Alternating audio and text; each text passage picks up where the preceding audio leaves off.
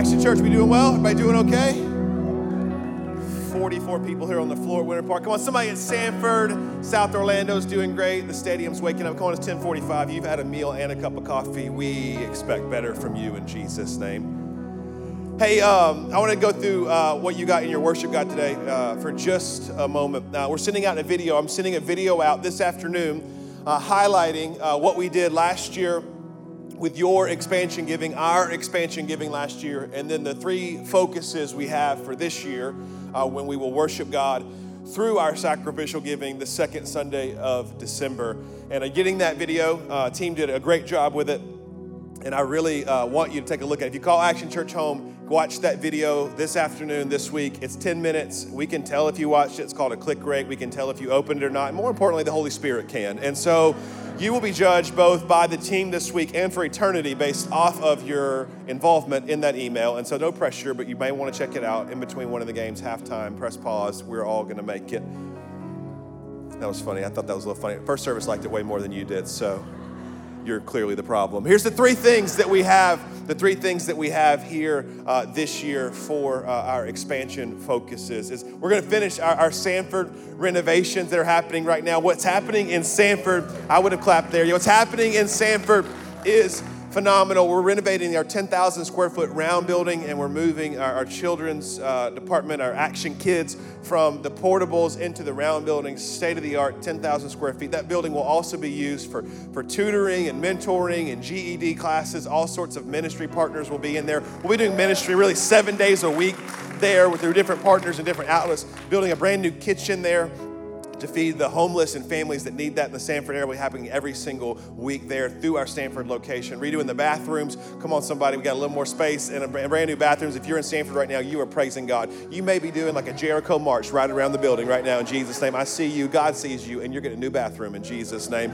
And we are expanding, we are expanding the auditorium from 240 seats to somewhere between 425. The team, the team corrected me. I said 450 because I'm a man of faith and a man of small chairs. And so we were building a 450 seat auditorium at our Sanford location. They'll be open really, really soon. And then the last, uh, we got two more, got ahead of myself. Uh, exciting announcement for one part of our, our family today, one specific part of our family. Oviedo is officially relaunching in January of 2021.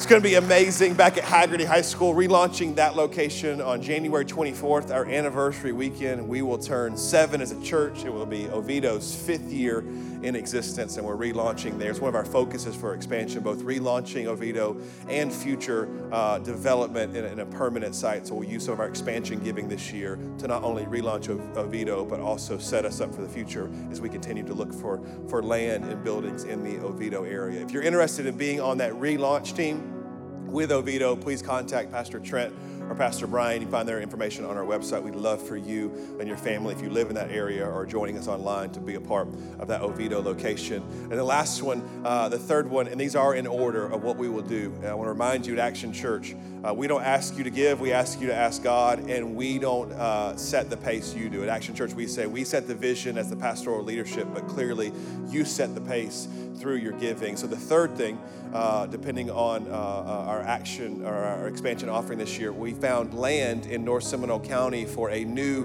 uh, another permanent broadcast facility. And the reason we're so intrigued by it is it's right off of I 4, right off of State Road 46, and it's just over $100,000 per acre for 11 acres high and dry, which, if you know anything about real estate in Orlando, that's a fraction of the cost. There's some areas where it's over a million dollars per acre. And so we really feel like it could be a God opportunity for our future in the next three to five years to build uh, another building there. And so that's just uh, something that we believe God's calling us to. But again, you set the pace. How can you play a part? And then I'll get out of the way uh, and let Pastor Bianca have the platform. I wanted the team to put on what we showed last year.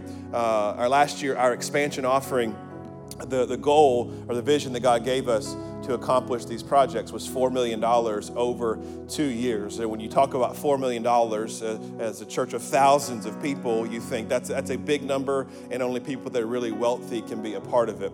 But we studied the last three weeks very clearly that God is not as concerned with the size of the sample, but the size of the sacrifice. That it was two fish and five loaves that fed thousands, and the miracles just kept happening because there was a faithful sacrifice of Andrew and the disciples and the little boy. And so, what we did last year is we decided that we wanted to show the church uh, everybody has a part to play. If you call Action Church home, you have a part to play in our expansion offering. And, and last year, every single one of these numbers were hit. We, we had a $500,000 gift, a $250,000 gift, but we also had hundreds of $100 gifts. And, and I believe that God is calling all of us to bring what we have in our basket to Him so that He can multiply it and distribute it and help us continue to reach and connect people.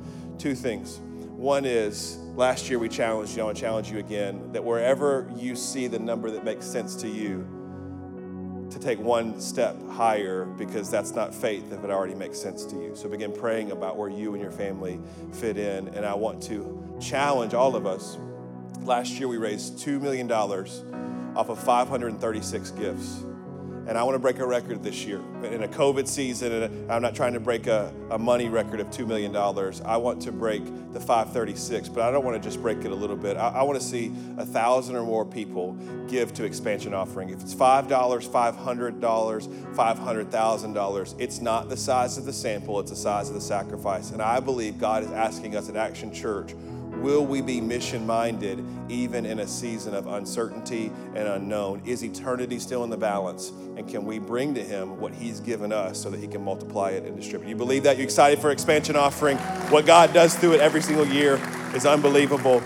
We're excited about it. I'm also super excited to be done talking to you about money and introduce our guest speaker uh, this morning. Uh, Pastor Bianca and Pastor Matt are with us uh, this weekend, and they are two of our closest friends of Action Church. We, we do life together, we vacation together, and we're planting and leading great churches together. They have a phenomenal church in Orange County.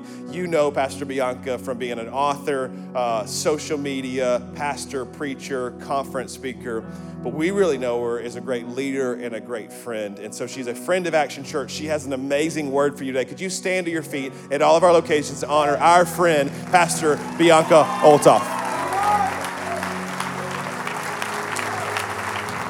Good morning, church. How are you?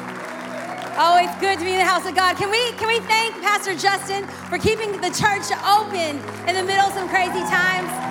Can we thank the pastoral staff and Pastor Steph for just loving uh, the Sanford campus, the South Orlando campus, and even here in Winter Park. Welcome to church. Y'all could be seated. So, now, as Pastor Justin mentioned, uh, Matt and I have uh, started church planting two years ago. And um, you guys might know Pastor Justin as Pastor Justin, but I know Pastor Justin as Coach Justin. Now, um, for those that are familiar with church planning, it's always great to have somebody who knows what they're doing go ahead of you. We planted through a network called ARC, and when we kind of raised our hand and said, I think we're crazy enough to do this church planting bit, they assigned Justin as our coach. And so um, I played sports my whole life. I played lacrosse and soccer and ran track. And so I love a good competition. But my favorite coaches we're always the coaches that like yelled in your face and told you all the time, you suck, get your life together. And I'm like, you're right, I do, let's do this. And so Pastor Justin, AKA Coach Justin, was like, perfect. You know, CrossFit, we have all these campuses, we're starting Oviedo again. Like, that's the kind of coach you want in your corner, okay? So it has been so fun to have not just Pastor Justin, but even Steph to kind of speak into our life in this crazy church planning season. Um, and, and I love the relationship that Justin has kind of spoken into our life with. He's not like, you know, super soft and tender, like, it's okay. He's kind of like, buck up, buttercup, life's tough. So are you. Let's go. And I love that because we see a character in the pages of scripture by the name of Paul the Apostle. Paul the Apostle had a relationship with this kid named Timothy. He referred to Timothy as his son in the faith. And as Paul was going around pouring into churches, he wrote not one, but two letters to Timothy, his son in the faith, encouraging him. In fact, in the pages of scripture, Paul the Apostle not just wrote to Timothy this, but a reminder for the church back in the day, and dare I say today, that the life of the Christian isn't going to be easy. It's not a life on vacation on a beach sipping a frothy beverage with an umbrella kicking up our feet. The life of a Christian is that of a warrior. In fact, when Paul wrote to the church, he said, No, no, no, we have to be soldiers ready for battle because life is war. We've got to get in it. In fact, he says, Hey, the life of a follower of Christ is that of a farmer where we're planting seeds and sowing the ground. The life of a Christian is that of an athlete where we run to win. You want to inherit the prize. And now Paul is writing to his son in the faith, in his second letter to Timothy. And we're not going to be camping there. If you brought your Bibles, your notebooks, I want you to pull it out. The title of today's word is Worship as Warfare. And as you pull out your notebooks, your pens, your Bibles, your wigs, and your weaves, this is what I want us to know today is that when Paul was talking to Timothy, he was letting him know, baby boo, this is our life. He didn't really say that, but in the BIV, the Bianca International Version, that's basically what I, what I read. When I read 2 Timothy chapter 2, verses 8 and 9, he tells his son of the faith, Remember Jesus Christ, raised from the dead, descended from David. Now, that phrase, descended from David, that's a messianic throwback. That's like, know who King David was. King David, the lineage from King David, was that Messiah was going to be from his family. So when he's talking about Jesus Christ, he's saying, Remember the one that was prophesied by your daddies, daddies, daddies, daddies, daddies, daddies, daddies. Well, Timothy was actually half Greek, so his daddy wasn't, but it sounds good when you talk about it. Like, remember the one who was prophesied before. And then he says, For which I am suffering even to the point of being chained like a criminal. But, but, somebody say, but. Church, I like big butts, and I cannot lie. Every time that there is a but in the Bible, I am reminded, but God. But God's word is not changed. Now, Paul is not writing to Timothy as, this, this, this, this word for memory's sake. No, it's for clarity's sake. Remember, remember who it is that we serve. Remember that this person was raised from the dead. Remember that this person is descended from David. Now, if you know me, I love some Pauline scripture. I love me some Paul. He is my Bible boyfriend. And you could have me teach out of Leviticus and I will still sprinkle in some Paul, okay? And so, Paul, as my Bible boyfriend, as he encouraged Timothy back then, I believe that his words today, and dare I say, his life, will encourage us in this crazy season what might feel like an emotional war, a psychological war that you're waging, a spiritual war that you're waging, a financial war that you're waging. I want us to know how to worship as our warfare. See, context is everything. Before we jump into Acts chapter 16, you should be in Acts chapter 16. I want us to understand that when Paul was writing to Timothy, his son in the faith, he was writing in chains to Timothy. And so when he says, Though I might be in chains, the word of God is not in chains. This would have been a throwback. Y'all, context is everything because Timothy was with Paul the first time that Paul went to jail. Now, Paul's a little gangster. Yes, he was a learned man, an educated man, man with wherewithal and finances and pedigree and all that. But he was he also spent some time in, in jail. I like him. I feel like he's like a G. And so we pick up this story in Acts chapter. That's a gangster for those that don't know. What is a G? It's a gangster. It's okay. It's okay. In Acts chapter 16, we hear here, we're gonna pick up the story, and there's four characters. It's Paul, Silas, Timothy, and Luke, who is the author of the book of Acts. And we're going to pick this up in chapter 16, verse 17. Now, here is some context of what's going on. Uh, uh, they roll into a city called Philippi, and it was a city that had multiple gods, but there was a fortune teller who was demon possessed, a young girl who was a fortune teller who was demon possessed. And this is what the Bible documents for us in verse 17. The words that fell out of this girl's mouth are these these men are servants of the Most High God who are telling you the way to be saved. These are servants of the Most High God who are telling you the way to be saved. Now, my, my, my, my hesitation and my fear is that when you read that, that we read it kind of basic. That we read it kind of boring. Like we're the type of people that wear beige khakis and eat vanilla ice cream. That's not how I want us to read the Bible. I want us to go into the pages of scripture and actually have this character come to life. Because when we hear demon possessed fortune teller, I don't want you to think of some sane, educated, well wherewithal woman, okay? She is screaming, These are servants! These are servants! Ah! These are servants of the Most High God! These are servants of the Most High God! These are servants of the Most High God! They'll tell you which way to go. They'll tell you which way to go. Scripture says that she did this day after day after day. Like, how annoying would that be? And some of you, some of you, I'm gonna ask a question. I don't want you to respond, but have you ever been around someone who is demon possessed? If you've been around teenagers or worked in youth ministry, yes, yes, you have, okay? Because I have a six year old stepson, and there are times where I lay hands on this sucker and I'm like, Lord, touch him before I do, okay? Like, do something. May the spirit and the oppression of bad grades and attitude get off of him. I will look at him and say, I may not have brought you into this world, but baby, I will take you out, okay? And yes, I have to look up to him because he's six three. I don't care, okay? I may be short, but a little ghetto in me. Uh uh-uh. uh Paul you know, he's not like, oh, come sit here with me, sister. No, he says, shut thy mouth. I rebuke you and the demons in you, and the demons fled. Well, what happened was, is that this kind of put him in a precarious situation because scripture says that she was a slave. And the slave owners in verses 18 through 20, they're very upset about this. And look, we pick this up in verse 19. But when her owners saw that their hope of gain, AKA money, AKA dinero, was gone, they seized Paul and Silas and dragged them to the marketplace before the rulers. So in verse 20, we're told that he's put before the magistrates and the political people of the time to make a judgment. So this is a difficult, precarious situation that Paul finds himself in. Now jump down to verse 22. After being reported to the Roman authorities, this is what happens. The crowd joined in the attack against Paul and Silas, and the magistrates ordered them to be stripped and beaten. I know this might feel far from us because I don't think many of us in this room understand the weight of being stripped and beaten. But I know that there are metaphorical times where we feel stripped and exposed and beaten and abused, even while you're doing good things for God.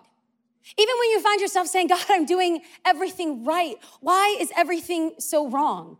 Um, I, I know Pastor Justin mentioned this, but two years ago, we just celebrated two years as a church, the Father's House, Orange County, and Pastor Justin and Steph have been so critical in this journey. But prior to Justin being our coach, um, we met with a local pastor in our area, one that we looked up to, to kind of share the vision of like, hey, we're gonna be opening the church in a couple months, and this is what we believe that God has kind of laid on our hearts. And I don't know what I was expecting when I walked into that meeting, but we sat down at this long conference table and Matt kind of shared the strategy of what we were planning to do. And I kind of shared like the heart and the, the, the, the, the ethos of what we wanted to do in the house that we wanted to create. And the pastor just stone faced said, Well, you can't lose. And I was like, mm, is that in my head? I'm thinking, is that like you can't lose because you're awesome? Or is that like you can't lose because you'll suck? Now, I understood our vision was big. I understood that what God had showed Matt and I, it sounded impossible because we had no team, we had no building, we had no finances, we had nothing, okay? And the irony behind this is that I always said I was never going to church plant. I always said I was never gonna be in ministry. And I always said I was never gonna marry a pastor. And I'm doing all of that. So now I'm hip to God's game. Now I'm saying I will never have a six pack. I will never own a mansion. Never, because I know your game, God. Be careful what you tell God you will never do. We, we in this conversation, the, the, the pastor looked at us and said, Well, you can't fail because it will be a direct reflection of the years of ministry that you guys have been but putting in and whether or not you adequately heard from God. And then he looked at me and said, and it will be a bad reflection on you of the last 10 years of ministry that you've been doing. And at, at the end, I, I didn't know what to say. Like, do I say, like, oh, thank you, you know? And it just kind of ended with an anemic and plithy, like, well, blessings upon you. And uh, Matt and I drove separately, so I got into my car and I turned on my car, and there was music. It was worship music playing when I got into the car, and it was Elevations, Do It Again. And the lyrics of the song go, I've seen you move, you've moved the mountains, and I believe that you'll do it again. And as the worship began just to bathe over my heart and over my mind, I began to hear the phrase, you can't fail, you can't fail, you can't fail, echo and ricochet in my mind. But the intonation and the inflection began to change as the Spirit of God reminded me, oh no, you can't fail. You cannot fail because God doesn't fail. You cannot fail because the Spirit in you has called you to this. You cannot fail because His church doesn't fail. And I began to say, I cannot fail. Come hell and high water, we cannot fail. There is not a man on earth, there's not a demon in hell that's gonna stop God's word from going forth or building the church. And maybe in this season of life, maybe you feel stripped and beaten in a different way. Maybe 2020 was the year that you were gonna start your business. Maybe you felt like, oh, this is the year that we're gonna expand. And then coronavirus happened. Maybe you feel like you had to take care of your parents and you finally found adequate housing for them in an elderly community providing great medical care, and then all of a sudden their health is compromised because no longer can you visit them and there's other things going on. Maybe, maybe you find yourself being stripped and beaten, exposed by people who you thought were friends. Maybe in this season, your marriage feels stripped and beaten. That the person that you vowed to love and to hold, to cherish from this day forth feels like someone do you want to put in the grave. Where the prayers that you prayed of like, Lord, please give me a woman, please give me a man, and now you're praying, God, why did you give me that woman? God, why'd you give me that man? You ever had those moments where you feel stripped and beaten? And there will be those moments, whether we're beaten down in finances, whether we're beaten down in relationships or friendships, or even our faith. But, child of God, you cannot fail because he who started a good work in you is faithful. He is faithful. He is faithful. Church, we were singing the song before, and I don't want us to be a church where we just sing about faithfulness, we talk about faithfulness, we think about faithfulness, we read about his faithfulness. I want to be a church that believes in the faithfulness of God. He has not brought us this far to only leave us here.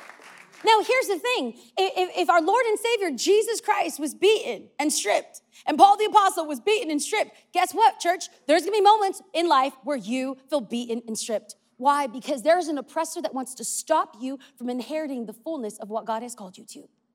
Oh, you don't fit in? Maybe the Lord has called you to stand out. Oh, why is this happening to you? Maybe this is the very thing that the Lord needed to do to shake up what was already in you loose to step into the destiny that God has called you to. So when the junk hits the fan, remember Jesus, descended from David, raised from crucifixion. And guess what? It's always darkest before the dawn. Look at verse 23. After, after they had been severely flogged, they were thrown into prison, and the jailer was commanded to guard them carefully. When he received these orders, he put them he put them in the inner cell and fastened their feet. So, according to verse 24, where did the jailer put them, church? I don't know about our Sanford location or our South Orlando campus, but hey, this I believe that you said it out loud, and though I cannot hear you, the Spirit of God can. So, church, the answer is cell. Hey, where did the jailer, jailer put Paul and Silas? Oh, praise the Lord. There you go, Bible scholars. Yes. And the word cell is singular, not plural, meaning multiple. It's singular. The jailer put two men in one cell, and that was the jailer's fatal flaw, church. You want to know why? Because the word of God says, where two or three are gathered, he is there in the midst. He is there in the midst. The question I'm asking is who are you surrounding yourself with in the season that might feel very, very isolated? Somebody better not come with me talking about, you know, coronavirus is haphazard, it's happenstance, it's coincidence. I'm telling y'all, the enemy is on the move. And the enemy's tactic from the beginning of time is to keep you isolated from the people of God, to keep you segregated from the people of God, to keep you on the outside of the people of God. We are wearing masks. We are isolated. We cannot hug. We cannot touch. We cannot lay hands. We cannot anoint. Tell me that's not a tactic of the enemy. See, what I'm come here to tell you today is when you war, when you battle, do not do it in isolation. Do not fight your battles in isolation. You cannot win at this game alone. I'm seeing so many spiritual Eeyores out there. Oh, well, the Lord has forsaken us. Oh, life just stinks. Can you believe it? Why can't America get their life together? Stop it, child. Did God pick your head up? If you ain't dead, God ain't done. All right? The righteous fall seven, get back up eight, okay? Get back up. Stop living your life in isolation. And here's the beautiful thing the jailer tried to put them in one cell together to isolate or to keep them together. And the tactic of the enemy is to keep them isolated. See, but no one keeps baby in a corner. No one puts Jesus in a box. No one can restrain or contain a move of God. And Silas and, and, and Paul were together. Don't fight the enemy in isolation. You're feeling down and out, get with God's people. If we look at verse 25, about midnight, Paul and Silas were praying and singing hymns to God, and the other prisoners were listening. Scripture tells us um, that it was late in the midnight hour late in the midnight hour. So it had to be dark. So go there in the theater of your mind. It is a cell, is a dark, dank, cold cell. Maybe there's some light coming in from the stars or the moon through the windows of the prison, but most likely the prison was underground. So it was it was cavernous and it was cold. And here Paul and Silas fettered and shackled like common criminals are in a cell and they're singing. That's a testament to me because in life's toughest times, I don't know if my first reaction is to praise the Lord. I want it to be.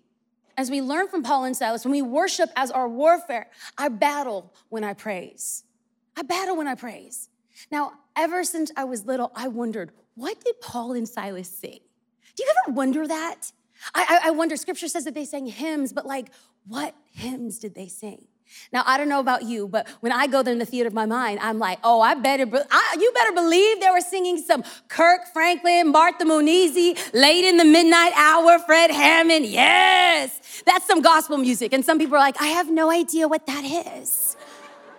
It's like Hillsong, but for brown people. Okay, there you go. There you go. You got it, right? And if you don't know who Kirk Franklin or Martha Munizzi or anybody like that is, you most definitely know Tasha Cobb. My sister Tasha, ooh, when Tasha sings that just the heavens open. And in my mind's eye, it's Paul and Silas, and they're probably exhausted, and yet they're praising God. Maybe Paul seated, worshiping the Lord, starts with the chorus of, To break every chain, break every chain, break every chain. And then Silas stands up says, Key change, Paul. And Paul stands up and says, I hear the chains falling. And all the inmates are like, who is that? What is going on? Okay, we're praising. Who we praising? All right. They're looking around, and all of a sudden, people are like super confused. Wait a minute. These people that were beaten and bludgeoned are standing and praising God. Listen, some joker in here, some joker on the online campus is like, oh, she was really off key. My praise is in direct proportion to the prison that God has pulled me from. So I will sing like I'm Aretha. I will sing like I'm Tasha. I will sing like I'm Kira. I don't care. I'm gonna put a praise on it. I'm gonna put a praise on it. By the way, you didn't bring me here to sing, okay? we have Pastor Chris for that. Thank you for leading us, Chris. No. So, as we worship as our warfare, I want us to take these three points that we find through scripture. Now, these are not three easy preaching points. I'm pulling these out of the life and times of Paul and Silas. All right, I'm gonna let scripture preach scripture. If you're a note taker in the house, this is what I want you to write down. For us to learn how to worship as our warfare, number one, get with God's people. Are you in a small group? Are you taking your next step? Are you, have you taken action steps? Are you re- ready to build and to give to the house, to the opening of future campuses? Because hope rises when we come together. Faith is fostered when we come together. Courage is found when we come together. Healing is found when we're together. Now, I'm a big proponent for everyone watching online. Put a little love in the chat box. We're so excited that you're here. I believe that through technology, we are reaching more people than we ever could before, but do not forsake the fellowship of the brethren. Now, if technology is your only option, it is your best option. If there is an option for you to come to the house of God, there is power when we come together. There is. It's scriptural. There's power when we come together. And maybe you don't feel comfortable yet, but I'm believing that as you learn to worship as your warfare, that the Lord will begin to cultivate you uh, to even invite neighbors to your house. If you don't feel comfortable going out, what does it look like to open up your house, to watch church online with your friends, with your family, to get into community? Because Paul was in chains, but I firmly believe that that was a beautiful sense of freedom. Yes, he was imprisoned, but he was free because where the Spirit of the Lord is, church, there is freedom. Thank you. Yes. Look at verse 26. Suddenly, there was uh, such a violent earthquake that the foundations of the prison were shaken. All at once, the prison doors flew open and everyone's chains came loose. If you're a note taker, point number two is sometimes you have to fight to see others set free. Sometimes you have to fight to set uh, to let others be set free. See, God set the prisoners free by shaking the foundation. Shaking the foundation. I'm from California, so we do earthquakes there. Let me tell you something. There is nothing more terrifying than the ground beneath you shaking. Terra firma, when it, terra firma is not hard ground. What do you do when the proverbial earthquakes of life shake you? When you feel like the thing that you once stood upon that was so sure has become shaken the finances that you thought you would have, the job that you would thought that you had, the marriage you thought that you had, the children that you thought that you had, the education that you relied upon, the dreams, goals, visions, aspirations. What happens when that all is shaken? In this season, in this season of craziness, what do we do?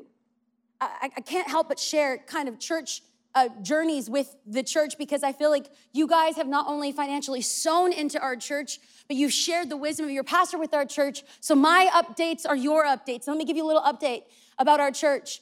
Uh, it has been such a crazy season. Uh, our church just celebrated two years old, praise the Lord, but we had six, we had to move six times in two years. It was not easy and it was not cute. It, it really wasn't. In fact, I kind of allegorize um, Corona as like a gangster. Like she, her name is Rona, and she got hoop earrings, and she's just coming to get you.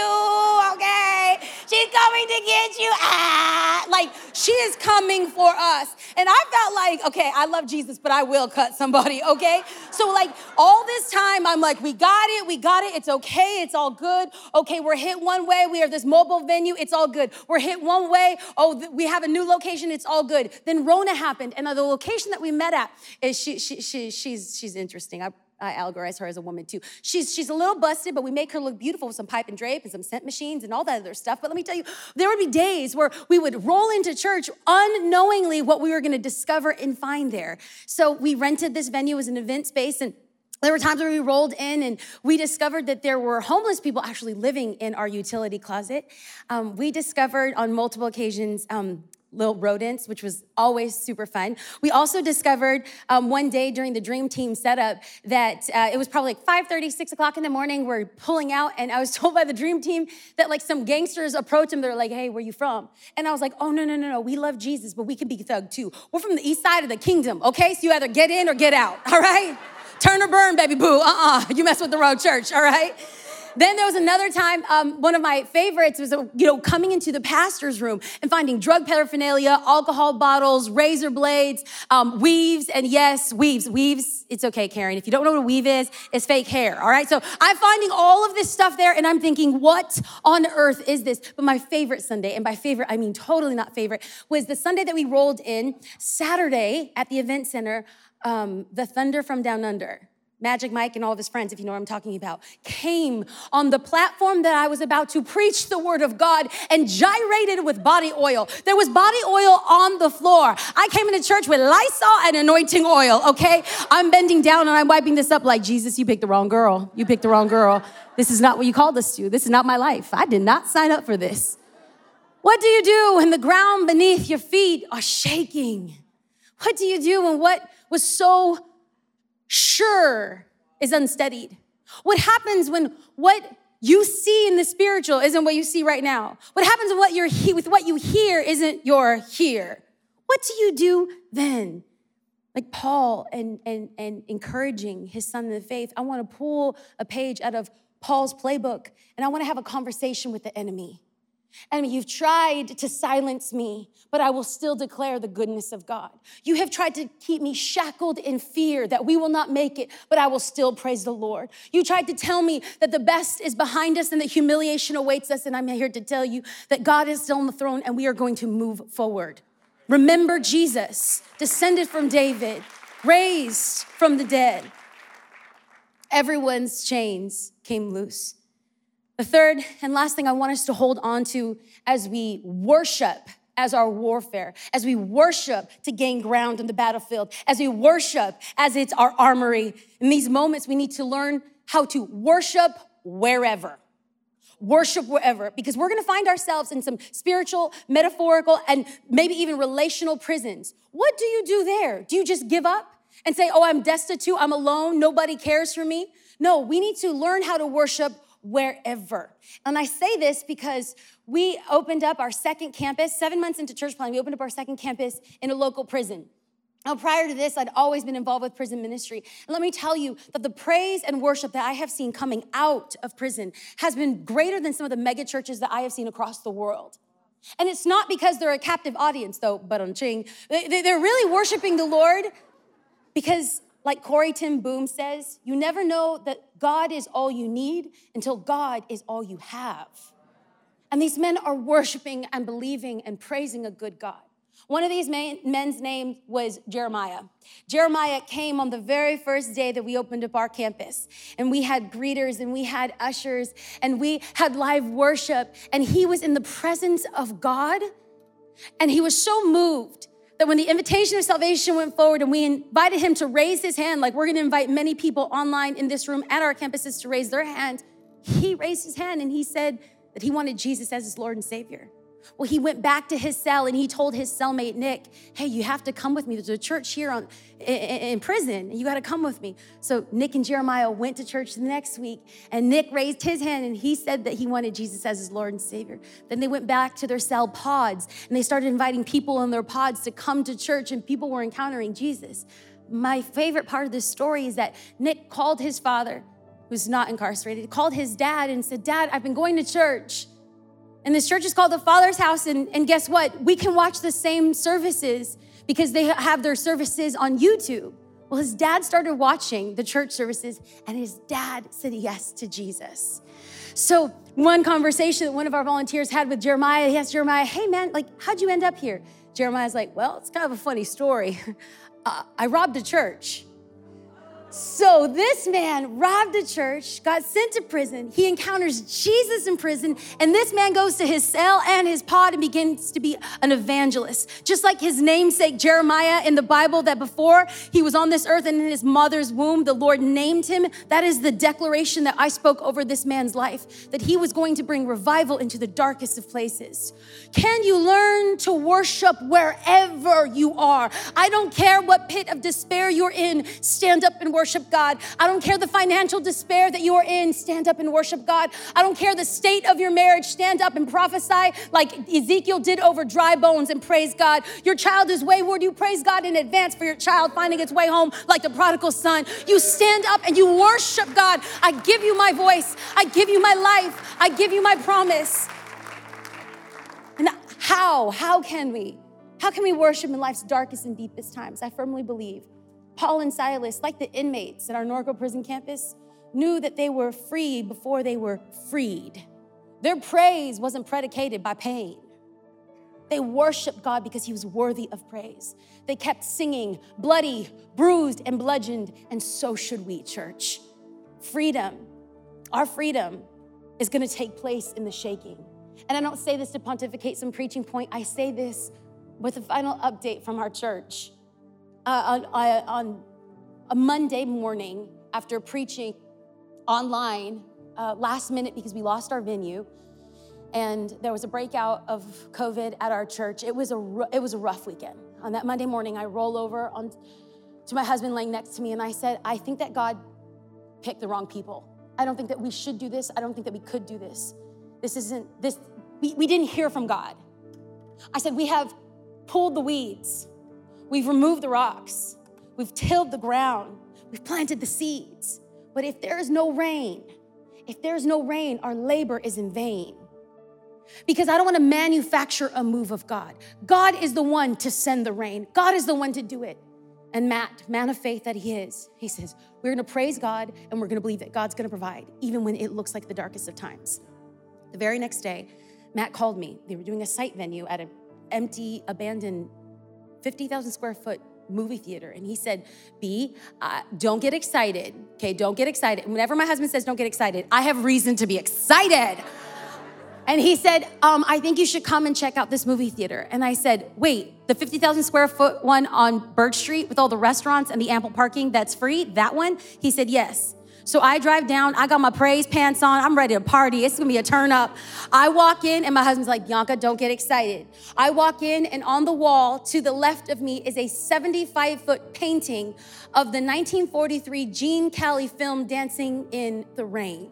Church, let me tell you something. The Spirit of God said, This is the rain. I turned to my husband and I said, This is my house. This is my house. I'm gonna lick the door handles. I'm gonna lick the windows. This is our house. And of course, he said, Calm down. But, church, I gotta tell you, guess who has a house? Guess who has a house? Can you worship? Like it's your weapon? Can you worship God in advance? Can you worship even when you feel like it is the darkest of nights? Because when we worship God, we put a praise on it. We put a praise on it. We give him the worth, the, the worth that he is due. So when we praise at the end of this song, if the walls don't shake, if we don't hear the online campus from here in Winter Park, if we don't even hear the future Oviedo campus, if we don't even hear South Orlando, if we don't hear Sanford, then God on the throne is gonna be like, wake up, church, wake up. We're gonna put a praise on it in advance for what God is gonna do. But this is my favorite praise. This is why all day yesterday I felt so heavy. I felt heavy and I couldn't put my finger on it. I felt heavy because I believe that the enemy wanted to stop the work that he's gonna do specifically online. For those watching online who have never said yes to Jesus, someone shared this message with you, you listened on a podcast, or maybe you're in a building, you're in a physical location, you, your mom dragged you, you lost a bet, somehow you're here at church I have been waging war for you. I have been praising God in advance for the freedom that you will find. Because Jeremiah might have been in prison, but you, my friend, you're about to get set free. You're about to get set free so that you, sh- you can worship God in the fullness of the life, the destiny, the promise that He has given you. So if you've never said yes to Jesus, You've never said yes to Jesus? Today is the day of salvation. We're gonna give you that opportunity here at all locations and online. Maybe Maybe you at one point were walking with the Lord, but you have turned your back from God. Today is the t- day to repent. That means come back to God. Turn around, come back to God. If that is you, whoever you are, wherever you're at, at any location and online, I'm gonna count to three and you're gonna boldly raise your hand. You're not raising your hand so I can see it. You're raising your hand to declare to God that you are choosing Him as your Lord and Savior. So, one, by raising your hand, you are saying, I want Jesus as my Lord and Savior. Two, by raising your hand, you believe that your mistakes and your failures, your sin could be forgiven because of what Jesus did on Calvary. And three, the same Spirit that resurrected Him from the grave is alive in you, like Romans 8 tells us. If that is you here and in our low campus, campus locations, one, two, three. Will you raise your hand? God bless you. God bless you. God bless you. God bless you. Everybody online, everyone at our campuses, God bless you. God bless you. Raise your hand high to declare, I want Jesus to see. I want Jesus to see He is my Lord and Savior. You're changing your family, my brother. You're changing generations. Your children and your children's children will be blessed because of your decision. So if you said yes to Jesus, this is what we want you to do, especially for our online community. You might be sitting there alone, but you are not alone. You might feel in this room, surrounded by people, that you're alone. You are not alone. Church, can we declare to those who made this decision that we stand with them? Can we stand to our feet? And we'll, I'm gonna invite you to pray this prayer of faith with me at all of our locations, online and in this room. Will you repeat Jesus? Let's do that again, church. When I say it, you repeat after me so we can encourage those that are making this declaration. Can we all say, Jesus, forgive me of my sins. Today I choose you as my Lord and Savior. Cleanse my heart, cleanse my mind, cleanse my conscience. Fill me with your spirit to do what only you could do. In Jesus' name, amen. Amen. Church, can we welcome here in all locations those that said yes to Jesus? Let's celebrate.